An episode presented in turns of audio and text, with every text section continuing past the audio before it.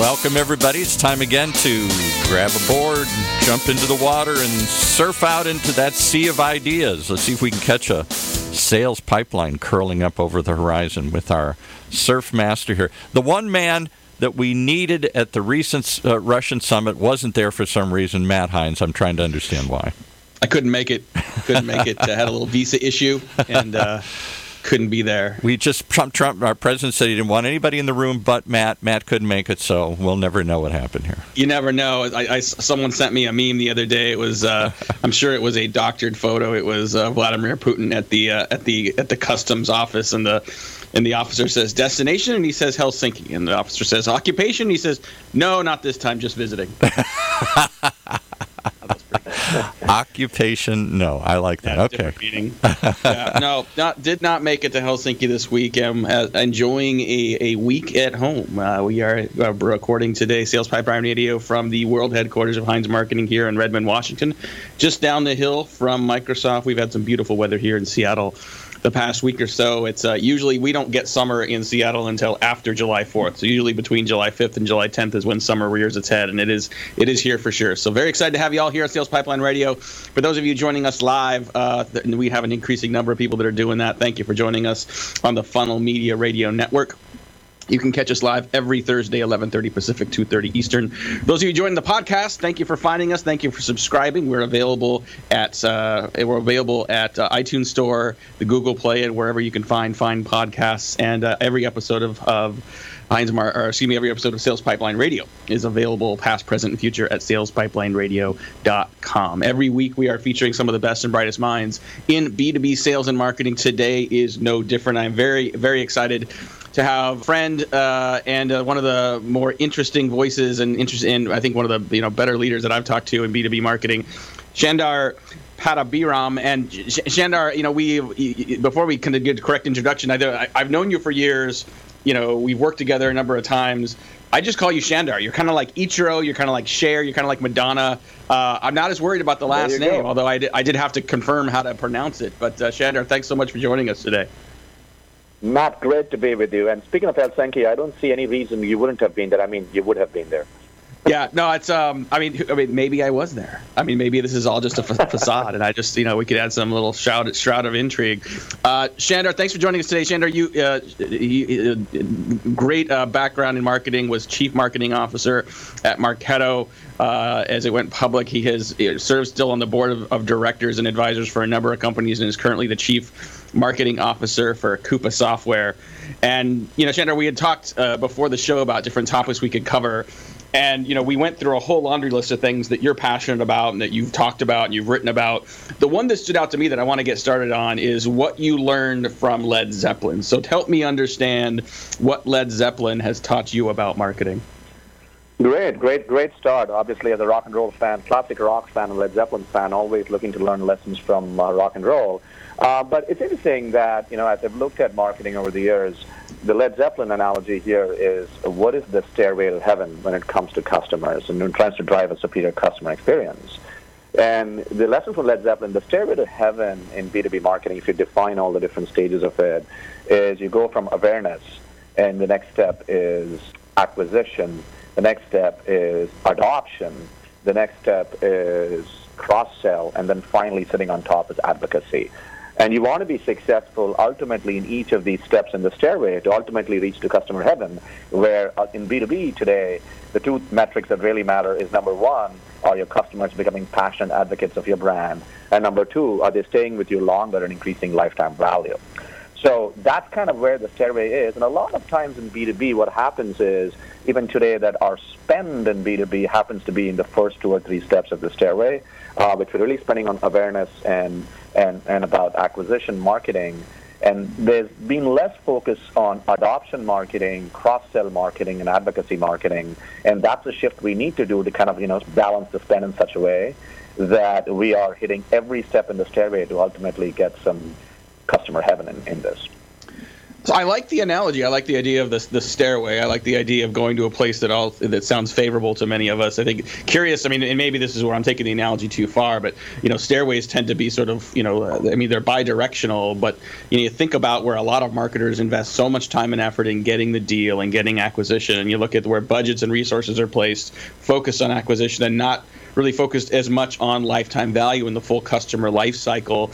How, talk about how that's been important to you at your at your roles and what you're doing now at Coupa, and how do you balance acquisition and retention and full lifetime value uh, in addition to just acquisition?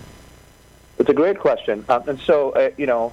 The, the channel historically, there was a study from I think Deloitte and uh, I think the CMO Club a couple of years ago where they said that more than 85% of spend today in B2B happens to be in acquisition marketing, right? So you got to balance the both there in terms of spend. And for me, it comes to both in people dollars and program dollars and how we kind of normalize the spend across the life cycle, right?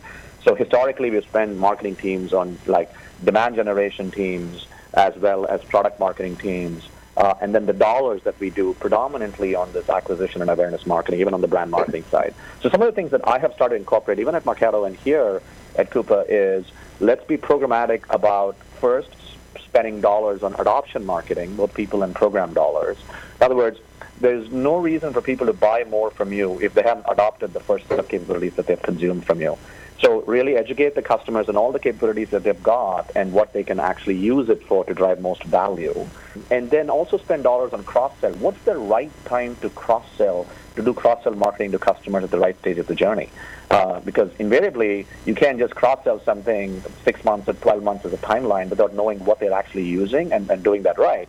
And then finally, where it's really important is on the advocacy piece. And, and advocacy, historically, we have spent money on owned channels, like, you know, we create these customer videos and customers telling stories on your website, etc.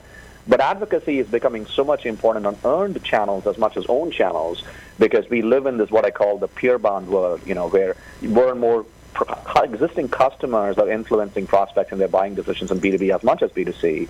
And a lot of times, these these prospects don't want to go hear the feedback only from your own channels because you know every mom thinks their baby is good looking, right? So it's more on these earned channels, whether that's G2 Crowd, Trust Radius, Gartner Insights, etc., and getting more people dollars and program dollars into it, to into that to ultimately normalize your spend across each stage of the life cycle, Matt. Talking today on Sales Pipeline Radio with Chandar. Don't worry about his last name, Paul. He's the Ronaldo. He's the Ronaldo of B2B marketing. Excited to have him here. He's the chief marketing officer of Coupa Software. I just made that up. If you you can pick another one name, Chandar. If you want to pick another analogy that you prefer, Bono, I just Ronaldo's figured. good. Bono's good. Bono, uh, well, Bono. We got Ronaldo. What else? We got uh, Ichiro, kind of up here in Seattle. You, you, you, you take your pick. It's it's fine. Hey, uh, I love the way you're thinking about sort of customer lifetime value and sort of thinking about a holistic way of thinking about the customer. You know, we talked also a little bit about the increasing focus in marketing on science and the increased focus on metrics and things you can measure. But I know for you, you you you, you have uh, some interesting thoughts around the impact of science, but also the science of storytelling. Talk a little bit about what that means for you and how that's impacted the way you've built marketing. Yeah, it's a great question. I think you know, uh, obviously, in the last you know ten years, marketing has shifted from the soft science to programmatic science, and you know, companies like Marketo were at the helm of this on helping marketers get that seat at the table, and and really you know get that go from that Ron, Rodney Dangerfield effect to more of the Aretha Franklin RESPCT, and do it data, do it via data and proving the impact of marketing, right? So that kind of scientific aspects of marketing is obviously getting better, and obviously there's you know stuff to improve. But I think we've come away, we've come a, a decent way in that kind of progress there. But but still, you know, if you kind of take a step back, all marketing at the end of the day is it's, it's about building emotional correct connections, right? Ultimately, as any brand, whether you're B2B or B2C, you ultimately want to build that emotional connection with the buyer, and the battle happens in the mind of the buyer. The battle doesn't happen in any physical manifestation. You know, we buy Volvo because they own the attribute safety in our minds. We by BMW because they own the attribute ultimate driving machine. Or, you know, I fly Virgin Atlantic because they own the attribute superior customer service in my mind. So it is that battle through storytelling and how do you win the battle for the mind. And from my perspective, it is difficult to do for B2B brands relative to B2C because, you know, B2C brands convey, you know, fulfill our human needs and wants. You know, ERP and network routers are not needs and wants that we wake up in the morning thinking about. But we have to make our brand story about building that emotional connection. As much as we want to make it a science and drive revenue, the, the, the brand building starting at the top has to be this concept of building emotional connections in a way in telling stories that are relevant, that are engaging and authentic, in, in such a way that you're able to own a single attribute in a buyer's mind. Uh, so that's kind of the philosophy that I've taken in storytelling, and, and really start with what, what, what matters to them, and, and, and you know talk less about you know the, the talk less about the candle, talk more about the light and the value and what's interesting and relevant to them. I love that analogy. Uh, we got just a couple more minutes before we got to take a quick commercial break. But quick follow up on that. I think I, I agree with you 100%. Uh, and I think that, you know, building that, building trust, building credibility uh, early in the relationship, you know, whether or not someone's ready to engage with you or not. I think part, one of the challenges we have in B2B is that you know we don't have uh, transactional sales. We've got long, complex buying journeys, and yep. so measuring and valuing some of that trust building can be a challenge. When you get that question from a board or we get that question from a CEO, and again, we got to take a break here in, in, in, in a couple minutes. But uh, how, how do you respond to that? How do you how do you help prioritize and budget for something that is important but harder to measure? Yeah, it's a good question. I think you know ultimately you, this, this, is not causality. This is correlation, and you have to have some sort of correlate correlative metrics in terms of spending on brand and how does that brand awareness ultimately driving more revenue for me. So that could be in aspects of more visits to your website, in terms of more impressions for your brand. And, and what I've also done is you know done some brand studies where you establish a baseline uh, and saying how much is your aided and unaided awareness for a brand and then subsequently do that annual study to measure to see how it's moving the needle north in terms of all your brand spend. So ultimately, what gets measured gets the money. And even in brand marketing, I know it's more difficult to measure that compared to some of the revenue marketing aspects, such as pipeline impact and bookings impact and stuff like that. But we have to have some sort of like correlated metrics um, that can ultimately make answer to the CEO and why did I spend 1.8 million dollars or whatever on this particular campaign. We've got Chandar Padarabiram. He's the uh, CMO of Coupa Software. We're just going to call him Chandar from now on. He's the Bono of B2B marketing. Got to take a quick break, uh, pay some bills. We'll be right back with a lot more with Chandar. This is a Sales Pipeline Radio. In a world where the speed of innovation and change in B2B marketing has never been greater, the only thing bigger is the need for clarity, for a blueprint, for a guide to what's really working. And how about a way to apply it specifically today to increase sales pipeline growth, velocity, and most of all, conversion? That's what you'll find in the Modern Marketer's Field Guide. And amazingly, you can download it for free. HeinzMarketing.com, just like it sounds H E I N Z M A R K E T I N G. It encompasses the entire sales and marketing cycle but in quick bursts with lots of specific, actionable ideas, strategies, tactics you can put to work right away, like today. The loaded table of contents helps you narrow in and tackle a problem. And it's something you can come back to over and over again as a reference guide. Why not download your free copy of the Modern Marketer's Field Guide? It's free. HeinzMarketing.com, just like it sounds. H E I N Z, marketing.com. Insurance.com.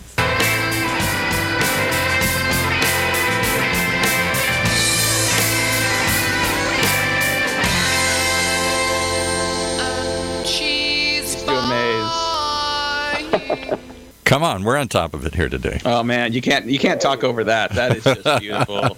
Thank you, Paul, for the custom bumper music to get us back on tack here at Sales Pipeline Radio. Thanks very much again for joining us here. If you like what you're hearing today, want to share Chandar's comments with your team, you can find this episode at salespipelineradio.com in just a couple days, and we will have a summary highlights from our conversation with Chandar from Coupa Software on uh, HeinzMarketing.com. And as we uh, we got a few more minutes here, uh, Chandar, I think I'm always curious sort of where people's background is and sort of how they get to their position. And you know, I'm especially curious when you know people start in a very different industry. You studied mechanical engineering in college. Just kind of curious to hear sort of how did you make the move from mechanical engineering into B2B marketing? That's a great question. You know, I you know I think any career is at the intersection of passion and DNA and you got to be able to figure out where do you have passion and DNA and the collective combination. And you got to be good at both, right? I have good passion for music. The problem is my DNA, as my wife tells me, is not that great. So I'm not going to do very well in that. So when I did undergrad mechanical engineering, uh, what I realized when I went through that process is, you know, academically it was good, but did I really have passion and DNA for that? And I realized I don't. So I immediately made a pivot right when I graduated from engineering to business school. Uh, and I always kind of, even early in my life, Um, I did, you know, some theater, and I always loved this concept of storytelling. Um, so that was kind of imbibed into my DNA. And as I went through my journey of management consulting, I finally then landed into software marketing, and I felt that this is it, and and, and that's my calling, and I've been at it for more than 18 years. Um, but it was really starting to understand the intersection of passion and DNA, and I was lucky enough to know early in my career, at least early in my academic career, that I knew that I didn't have it for mechanical engineering. So Shatner, I mean, we've I've known you for a while, uh, and when I talk to people about you that have worked with you, with you for you, uh, you know, they, they always speak to sort of the diversity of the things that you're good at and that you can speak to. But to to a, to a man, to a woman, they also talk about you as a manager, as a leader, and talk about your people skills. Can you talk a little bit about kind of what it's why it's important for marketing and sales leaders to really prioritize their people skills and what does that mean for you as you think about sort of the org of the future right you know for for for Coupa for marketing and just for B2B companies in general how, what's the best way to build and manage that yeah I think you know I mean that is that is the skill set at the end of the day I mean your job is the way I've always looked at the job is kind of I'm not managing people, but I'm supporting people. It's the inverted org chart that we follow at Coupa and as a philosophy. And I've always felt that ultimately everybody is the CEO of something, right? And it's your job as a manager to make sure that they have a sense of purpose, that they are the CEO of some, whether it's brand marketing, or CEO of product marketing, or CEO of pricing, or CEO of demand gen, or CEO of specific content marketing, or CEO of, uh, you know, web marketing, or whatever kind of the function is they have to feel that they have a sense of purpose to that. And your job is to kind of create that sense of purpose. Your job is to create, eliminate the hurdles for them to be successful. And your job is to showcase their success across the board so that they have a sense of intrinsic motivation of recognition and, and, and, and, and value that's coming in, in their respective positions. So that's kind of the philosophy that they've adopted and, and really make people kind of drive it as owners of something and you as an enabler of that ownership rather than you trying to be the manager of it. So that's my philosophy, and that's really important because I mean, when you scale organizations, uh, you know, in a startup, you know, you're all in kind of a small speedboat of you know three or four people, and then you can kind of you know have this interaction very very closely. But when you scale an organization, it's very very important to establish that mindset and that culture early on, so that um, that's permeated and promulgated throughout your your set of leaders across the organization. So that's a philosophy I've had, and I'm very humbled and. Uh, and appreciative of the fact that uh, it, it, it's had some, you know, it, it has led to a lot of leaders. In fact, one of the proudest things I am, I'm most, one of the things I'm most proud of is how many people that I've supported have gone on to become VPs of marketing and CMOs. And I'm mm-hmm. very, very proud of that uh, accomplishment, more than my own accomplishment, to be honest with you. Well, it's it's impressive to hear you say that, and also, I mean, you're right. There's a lot of people that uh, that have worked with you for you that have certainly moved on, and your legacy is uh, has, has has already been really impressive. Can you talk a little bit just as a follow up? You know, I like your philosophy a lot, and I think that there probably aren't a lot of people that would disagree with that. But sometimes the challenge is operationalizing a philosophy like that, right? When you're if you're if you're a CMO by definition, if you're at a company that is big enough to have a CMO, um, you've got a lot of responsibility. You've got a lot of people. You're in a lot of meetings. You've got a lot of things coming at you. How do you how do you find time? And maybe this is just a mindset. How do you prioritize the people? You know, when you're running between meetings and someone needs a couple minutes. You know, how do you practice active listening at that point? How do you prioritize it? Uh, you know, on Tuesday at two o'clock, doing what you just said is important. Yeah, it's really it, it is it is not something that that is you know it's not it is something you practice on and you work on. It's not some natural thing you wake up one morning and do. You know, it, it's really, really important to have that time between. There's, there's kind of three kinds of time I look at, right? There is boss time, there is peer time, and there's employee time. And and my mental model is I always kind of look at that pie chart and say, is that being normalized? You know, a lot of times, and sometimes you're spending too much of time with your boss and not enough time with your peers or employees, then obviously that that's that both's not balanced. So that's the mental model that I use on a weekly basis to say that am I normalizing it in such a way that in fact I have less of boss time, um, you know, okay and peer time, and then put the pie chart of more of employee time to make sure that I have that allocation available um, to to make them successful. And the second thing also is that you know the way I've always looked at it is for any urgent emergency situations, you're always available 24 by 7. Uh, outside of that, if there's a common set of metrics that you and your you know people you support agree on, then the conversation becomes around that. Okay, I'm either eliminating a hurdle or I'm moving progress towards this common set of metrics that we've agreed upon for success and drive it. And and that seems to work more efficiently than just having you know, random acts of conversations. Wrap it up here with Chandar. One one name only. He is the Drake of B2B marketing. I'm trying to stick in the stay in the music scene. We've got Bono, we've got Drake. I'm not going to go Ennio or Adele. We're going to we're going to stick with the Mills group. Prince. What's that? Let's go Prince. Prince. Oh, that's a that's a great one. Chandar is the Prince of B2B marketing. That could have multiple multiple names. Your royalty in B2B. Uh, appreciate. I know you're super busy. I really appreciate taking the time to be on the show today. Talk a little bit about this idea of the full brain marketer. I was really intrigued by this when you brought this up the other day. Uh, you know, we think a lot internally about full funnel marketing and help sort of encouraging marketers to think about the entire funnel, not just the top. But you know, real quickly before we wrap up here, what do you mean by full brain marketer? What does that mean, and how do people think, yeah. think about that? Yeah, it's an interesting thing. Like, you know, if you look at the analogy, just borrowing from our engineering brethren, there's this concept of a full stack developer that's that's kind of developed, pun intended, over the last few years.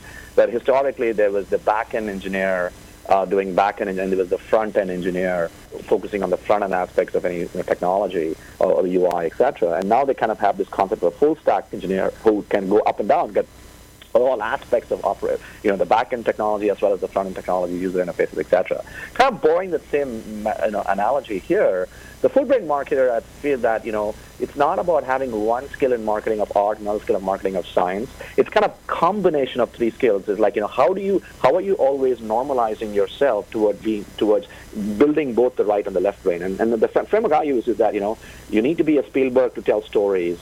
Uh, you need to have that Einstein Curry kind of mindset to be data driven. And then, on the other hand, also that you need to have that Churchill skill set to kind of have great communication and evangelism. So that kind of builds that whole full, full brain as opposed to just having aspects of art or science in you. And the idea is nobody is going to have all these things perfect, but are you developing yourself in such a way that you're building these your capabilities and you're harnessing your skills in all these three areas to kind of be well-rounded as opposed to just aspects of data-driven marketing or just story or brand mar- or, or traditional brand storytelling. I love it. I love it. Well, unfortunately, we are out of time. Got to wrap up.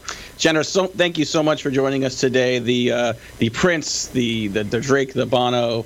Uh, you're amazing. Thank you so much for joining us. Thanks, Matt. Man, it was awesome. Have a great day. Yeah, you too. Thank you very much, uh, everyone, for joining us, listening today as well. We could have covered a lot more ground, but felt like we uh, covered some good topics there, Paul, today on uh, Sales Pipeline Radio. If you want to listen again, definitely check us out at salespipelineradio.com. Past, present, and future episodes all available. Paul, you got something to say there? I just want to point out I'd be remiss if I didn't remind everyone that outside of your sales skills, you're also known as the Hendrix of the ukulele. And uh, we have a little piece of you playing uh, Stairway to Heaven here. I'm just going to end that with it. So people can go to Amazon or whatever and, and feel free to buy your latest uh, ukulele efforts here. Wow. You know what? You never know what you're going to get here on Sales Pipeline Radio. always surprises, uh, always good conversations. Look forward to joining you next week. We are here every week, 11:30 Pacific, 2:30 Eastern. Sales Pipeline Radio. Thanks for joining us. For my great producer Paul, this is Matt Heinz. We'll see you next week. Sales Pipeline Radio.